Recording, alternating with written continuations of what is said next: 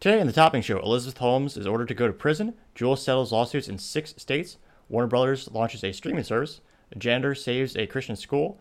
A pair of Air Jordans become the most expensive sneakers ever auctioned off. Biden administration wants to further propose more EPA regulations on the automotive industry. The USPS wants to raise prices of stamps yet again. And NPR is leaving Twitter. They will surely be missed. Probably. Well, not really. All that and much, much more on The Topping Show.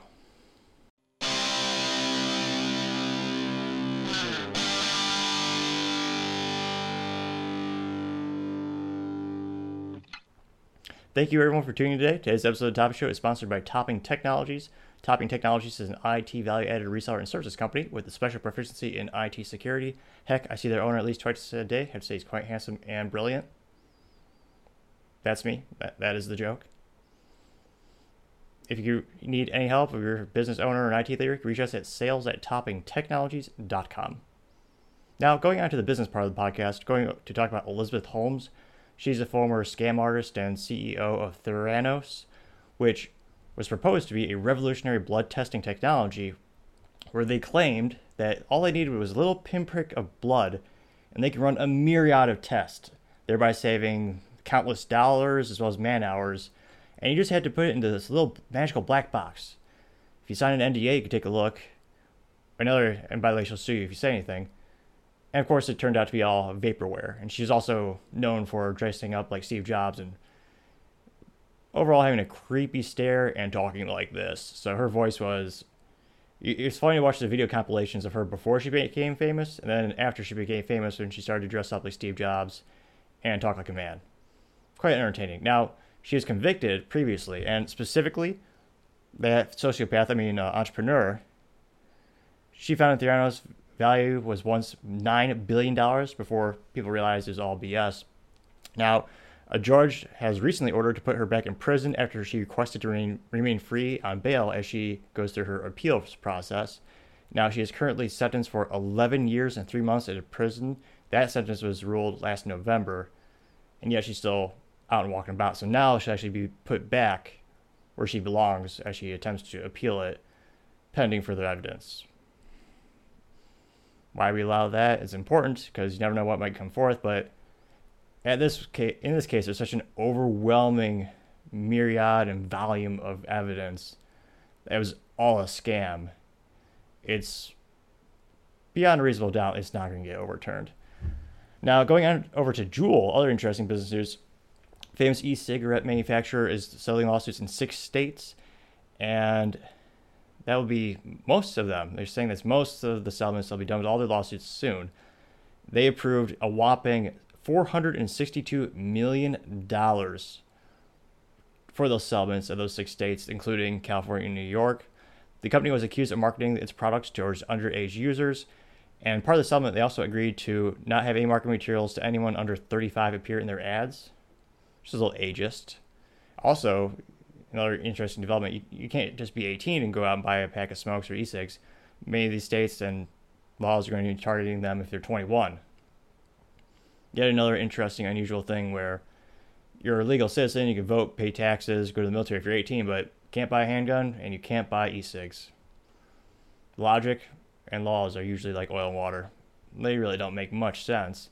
Now, other interesting businesses, Warner Brothers is going to launch yet another streaming services because we don't have enough. Every single channel, internet company, manufacturer, material distribution, everyone has their own streaming platform, and consumers just love getting so many of those options because they have, especially right now in this economy, they have an exuberance of money to spend on entertainment. There's just so much to go around. Why not sign up for yet another streaming service? Now, it's going to be called, get this, previously it was HBO Max, which made sense because HBO is an iconic company. They're basically the founder of the subscription services. It used to be one way to get around the FCC. You used to have public broadcasting, public cable, and all that stuff where you had to be approved, had to have certain criteria. However, HBO came up with a brilliant idea. If they just ship you a box in the mail, do a private network, something to that effect, well, you could circumvent a lot of those rules because you're not it's not being put out to the public. It's only if you pay for that subscription. So, a very, very revolutionary idea at the time. And there's a lot of prestige in that name, HBO. since for generations it's defined premium TV and a premium product, albeit more raunchy than some might care for.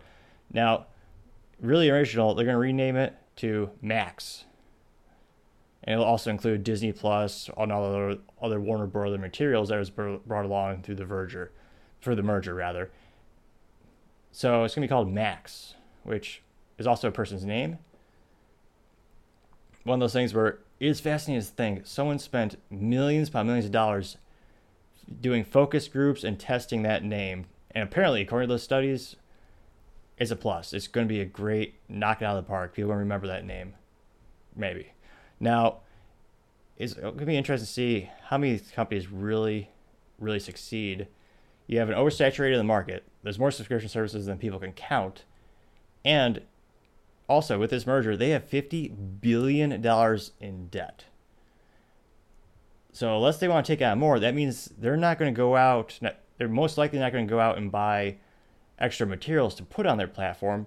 Famously, Netflix paid about $100 million for the, just, just one year for one year license to put the TV show Friends on their platform, which many say they made up their money because people actually bought Netflix subscriptions for that one thing or maybe they treat it as a loss leader where they lost money knowing that people just go there for that and they'll eventually stay around because most most subscription services traditionally in business are very sticky in terms of once people get signed up for it it's usually prohibitively most people don't want to get off the platform they don't want to go through the hassle of canceling the subscription service famously think of gym memberships those also you have to jump through a bunch of hoops but same overall idea subscriptions more often than not they stick so be interesting to see if this is actually a successful business venture for the new Warner Brothers conglomerate, or if they would have just made more lic- money just licensing it out to the other big behemoths. You have Disney Plus and Netflix taking up a majority of the market share.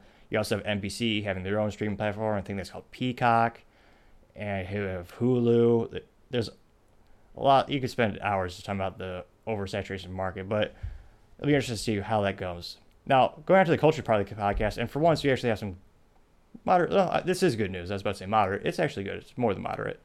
And this is a situation where a janitor actually ended up saving the day at a Christian school. And recently, a lot of the tragedies in the news have been religious, faith-based institutions, especially schools, being attacked by ill, mentally ill perpetrators. Now, this was a student at the school, and they busted him via the janitor seeing an empty box of rifle magazines in the trash bin by the dormitory, which led him to question why is this here, which the ripple effect, they ended up finding more and more suspicious things. That in and of itself is not very suspicious considering it was in the Midwest, and that's a lot of, a lot of people enjoy recreational as well as the right to have right and bear arms. Now, it gets starts to get a little more interesting when this male student of age 20 who there's a lot of suspicion on his mental state orientation. He had Jesus hair and looked like he might be taking some supplements, materials and pharmaceuticals. Evidence is still out for that, though, or still to be determined. And in his dormitory, once they, did, they conducted a search, they found a hand drawn map of the campus, which, act, with actual instructions written on the map, as to how to inflict the most damage via attacks. So that's pretty damning evidence, and also shows he's other further evidence shows he's lower on the revolutionary platform. Or, um, actually, or evolutionary. Oh, there's a certain saying. Someone correct me in the comments. It's not quite at the tip of my tongue. Lower on the lower on the evolutionary chain. That's the actual saying.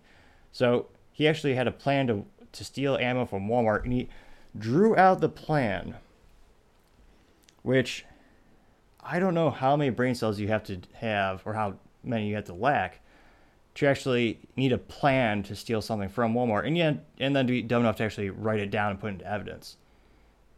It's Walmart. They actually many districts and district attorneys don't even prosecute theft these days. And even though it's locked in most stores, a brick or a simple lockpick, you, it it's not a grand plan or it doesn't take a nuclear physicist to write down these instructions to do that. That was a little another f- snafu on his part. Now, he also texted a suspicious pic- a suspicious picture where he had a loaded magazine uh, a little cachet of loaded magazines on a school bench saying, "Kids have quote quiz kids you have no idea what's in here," which also poor taste and that is certainly a unusual thing to do and suspicious. Now, he is currently in jail and he is being held at a $100,000 bail. His attorney claims that someone else drew those pictures and the maps that are in his room, and he just happened to have them. Now, time shall tell how this plays out, but with the given evidence we have, it seems like this janitor did a phenomenal job of preventing a tragedy, which is also a great thing. Now, other more upbeat cultural news, you have the most expensive sneakers ever sold at auction recently. And of course, they were Air Jordans, which of course is a brand owned by Nike and the iconic Michael Jordan, who's a great, great, great base, um, baseball player. I say that somewhat ironically. He um, he had for uh, or was it golf? He had to leave basketball for a couple seasons, people don't like to talk about that. Uh, nevertheless, of course, one of the most iconic basketball players in history. Now, it'll be interesting to see. This new pair was actually a signed pair of Air Jordans. I believe it was Air Jordan 8s. And they were worn by Michael Jordan during the 1998 NBA Finals. And that hit the auction price of $2.2 million. Now, a lot of people are speculating did this movie help boost the numbers? So recently, you had a movie with Ben Affleck and a couple other fame, maybe it's Matt Damon. There's a couple of big shots in the movie where they talk about that iconic business relationship where Nike was looking for a star to start advertising their products. And if you look at historically, they weren't the dominant force in the beginning. You had Reebok and Adidas, you had other brands that were really working with the A name players in athletics. And I believe Matt Damon is the main pro- protagonist in the story where, where's it Ben Affleck? One of those, one of those guys. But he actually goes to Michael Jordan. He has to convince the family and Michael that this would be a great idea and he has to also convince, get political buy-in from the Nike side, saying, "Hey, this is a good idea. Let's make this sneaker for this up-and-coming athlete that not everyone knows about yet, but we see something in him that no one else does." So it was a gamble, and of course, it turns out to be one of the, if not one of the, if not the most successful business relationships with a brand and a particular athlete I can think of. It's astonishingly how successful they've been. Of course, the sneakers now sell more than what my car is worth and people collect them like they're Pokemon cards, not just because of historical provenance, in this case, because they were worn, but also you have it's a whole culture, which I actually did a little research, and I'll be darned, it is a thing. And it'll be interesting to see. Now, this actually surpasses the other auction record, which, of course, spoiler alert, was also Air Jordans. Now, that previous record was for $1.47 million. And it did, in the article, it didn't specify the exact model of the shoe, but it was a sneaker with Michael Jordan on it iconic enough. Now, going over to the politics part of the podcast, the Biden administration is proposing a new record making EPA regulation for the automotive companies to kneecap, I mean, regulate them. And it's one of those situations where if they're not going to directly say we're banning internal combustion engines, it's the de facto way to ban them by putting the bar so high that no gas powered engine could hit those tailpipe regula- regulations. So, spoiler that actually has to deal with the emissions for the tailpipe and how much particulates are coming out of it. Now, the new proposal for the auto pollution limits would m- limit two thirds of new vehicles sale- sold in the US will be electric by 2032, a tenfold increase on the current EV sales. And no one's talking about the big elephant in the room, which is the lithium constraints, which is going to increase the price eventually. Or so that's going to be a concern. And also, if you ever seen the acid fields where they actually mine lithium, it's not all green daisies, sun, and all that kind of happy stuff. There's a famous philosopher and still, or perhaps economist is a describe him, but brilliant man named Thomas Sowell said, "There's no solutions. There are only trade-offs," which are sure. That's absolutely true. The more I think about it, the more I see it is a real thing. Think about electric cars; they don't take gasoline, but they do. They take gas products to make because they're made of plastics and also you have lithium. Also, how do you power the gas car? How do you charge it? You have coal. Coal is one of the cheapest way to make electricity. So a lot of electrical plants in the U.S. are coal-based, so they're going to feel that. Natural gas is a very clean way of using energy and manufacturing energy, or creating energy more accurately for the consumer mass. But that's becoming less less popular. Is of course you're burning a fossil fuel that's not as attractive. It doesn't sound as good in the headlines. And of course you have the most efficient, which is fission. Nuclear fission is phenomenally efficient and safe. However, you have Chernobyl and a lot of you have a couple isolated incidents which were terrible and they're absolutely a horrific loss of life. But it is also one of those situations where if you look at the grand, if you look at overall the safety of a national nuclear plant, they're quite safe when properly maintained and properly, properly run. However, they don't have a lot of public appeal or public support, which is why you see them dwindling in the number of units created as well as the number of units that are run. Now, this is going to be interesting how they actually pull this off. So, the proposal would limit the tailpipe em- emissions for 2027 to 2032 model years, and it would be the strictest ever ever imposed. And it would call for more EV sales than the previous two years, even more. So they had regulations two years ago, which raised the bar exponentially and this is going even further, basically forcing them to go EV. Now, technically, the tailpipe pollution limits don't require a specific number of EVs sold every year, but instead mandate limits on the greenhouse gas emissions. The EPA projects at least 60% of new passenger cars sold in the USA will be electric by 2023, up to 67% by 2032. You have the EPA admin Michael Regan. He actually said about the proposal this is the strongest ever federal pollution standards for both cars and trucks. So it'll be interesting to see how this plays out. And one of the most difficult situations, again, it all ties back to business culture politics. If you're an automotive manufacturer, you're making these decisions that are quite literally billion dollar decisions you have to think about over the long term. And there's a lot of uncertainty, especially in the US. Who knows who's going to be president, president next? Who knows who's going to be in charge of the EPA next? If you invest all billions upon billions of dollars into a new plant, new technology, how it's one of those precarious situations. It might be all for nothing. So that's why historically a lot of automotive companies are a little bit more conservative when it comes to research, development, manufacturing. When you have a proven set of, of you have a successful business model, and you want to innovate, but you also want to do anything that might jeopardize your company and also put you out of business. As a lot of these EV companies are not on the brink of bankruptcy, but they're in a precarious situation where they're not as profitable as they're not as profitable as they need to be for long-term sustained growth. The only company thus far really to be successful is Tesla, is because they were the industry leader, and they lost money for several years, and they finally got to the point where they're making a profit and they're selling a premium product. The issue I see is going to be the consumer entry level lithium ion vehicles. You have the Nissan Leaf, which I believe is one of the most common entry level ones. But how durable will those be and how much will they cost? And I always tell folks if you want the greatest, the greatest ROI, just a Toyota Corolla. Internal, it's got an internal combustion four cylinder engine, and those things will last 500,000 miles, 600,000 miles. And Toyota consistently, those vehicles will hit a million miles and actually give it, the owner a new vehicle just to show them brand loyalty and to thank them. You will not get a million miles out of an EV with the current technology we have. So that means you're using these things, it's more of a disposable technology at the moment. Is that really great for the environment? And you also have companies like GM where the battery is going to be a structural component of the vehicle.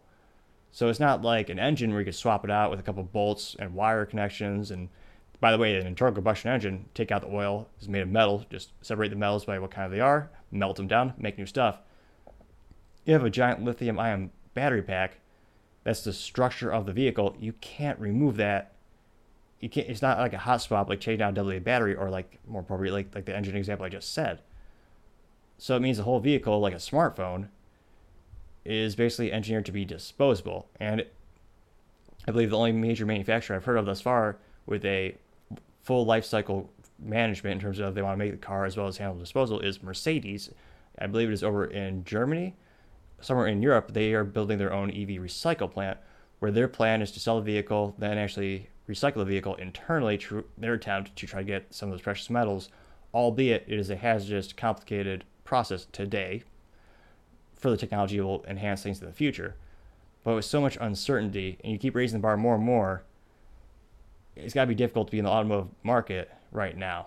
Now, going over to other interesting political news, which will affect three people, maybe four, me included.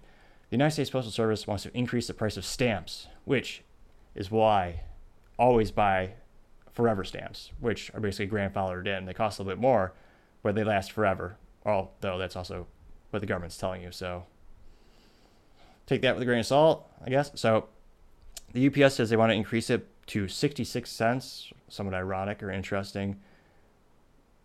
Maybe it'll be 666 cents or $6.66 with given inflation, perhaps. Now, that would be a 4.8% increase over the current price of 63 cents.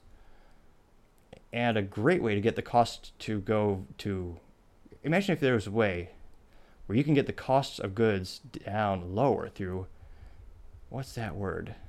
Ah, yes, competition. One of the reasons you can't take a piece of paper mail, go to the you know go to FedEx or go UPS and say, "Hey, I want you to mail this." They can't. They hand it off to the postal service. They cannot by law. Because I always wondered that because obviously if you mail something for their private company, such as FedEx and UPS, you get how do I say this? Infinitely better service than USPS. Let's just say you can ship cookies, they won't arrive as breadcrumbs or cookie crumbs, more accurately.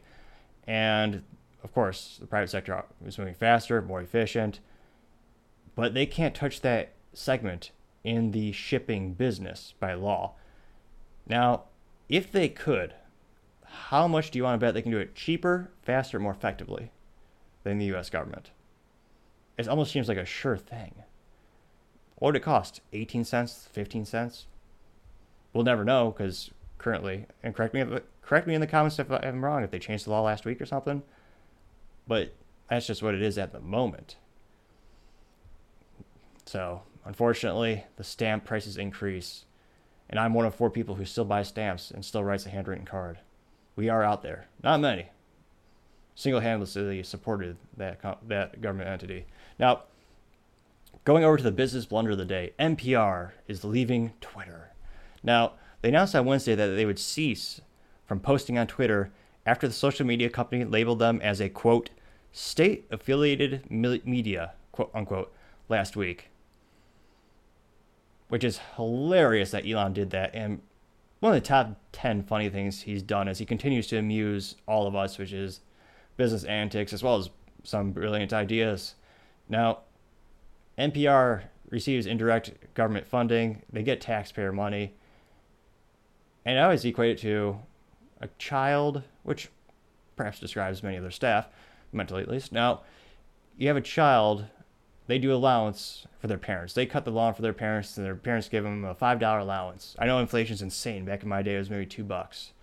And the parents give them $5. So every week they mow the lawn, and they also write a book. So they're writing a book every week, and their parents paying them five dollars a week to mow the lawn, or maybe more accurately, five dollars a week to write whatever they want. Hmm. I wonder if there's a conflict. Or perhaps you would change your writing style to ensure you keep getting that allowance. Preposterous, NPR would say. That would never happen. No, no, no. Of course not. Now, even more hilarious is NPR's rebuttal. They claim, quote, NPR's organization account will no longer be on Twitter because the platform is taking actions that undermine our credibility by falsely implying that we are not editorial independent. Unquote. Which, I don't know if this person is doing stand up, but they should do stand up because that is objectively hilarious. NPR is extremely extremely biased. I've never seen them. It's almost like almost getting compared to CNN, but for the public or publicly funded, because they they even in the article they go that with the White House, Karine Jean Pierre, whatever her name is, the White House press secretary. Now she actually praised NPR, saying, "Hey, they do some really good, hard hitting work." They do, only for one side of the aisle. However, you see that as a one lane street. But now, from a business perspective, they are popular for some reason, and I listen to them just so I can gain their perspective. And heck, I want to know what everyone's thinking. Take their opinion. I could learn a little bit, a thing or two, or more likely not. But you never know. And from this perspective, why would you leave one of the most popular platforms for social media? Is ridiculous. And a lot of these companies, this is the first major broadcasting company that's announcing they're going to leave. But like a lot of celebrities, they all said, "Oh, I'm leaving." Kind of like Facebook and all these other social media things. It's hilarious to see all them make a big bombastic statements about leaving the platform. That oh, they'll never be back. And inevitably, they come back because it is an effective way to get your message out there. You have millions upon millions of people using these platforms. They can see your messages. So, from a business decision to leave that and take away that ability to promulgate your ideals, kind of silly. I mean, I believe it's the Washington Post. There's another major publication where Elon took away their little blue check mark. I know it's the New York Times, and they just said they weren't going to pay for it, but they're still using the platform because they have 50, I believe, 53 million followers. To leave it and abandon it would be foolish, especially more and more people are not reading print media, and apps, social media, the internet is how you promulgate ideals and philosophies these days. It's, or more accurately, just yell at each other. Nevertheless, there's some interesting cognitive things on there as well. But to make the decision to leave the most popular platform, that is just ridiculous NPR and perhaps the biggest business blunder of the day. Thank you so much for tuning in today. Cannot thank everyone enough. If you'd like to see more content like this, don't forget to like, subscribe, and comment. Also, don't forget to tell your family, tell your coworkers, tell your enemies, heck, tell anyone and everyone. Just stay safe. Have a great day. And don't forget, fight the good fight.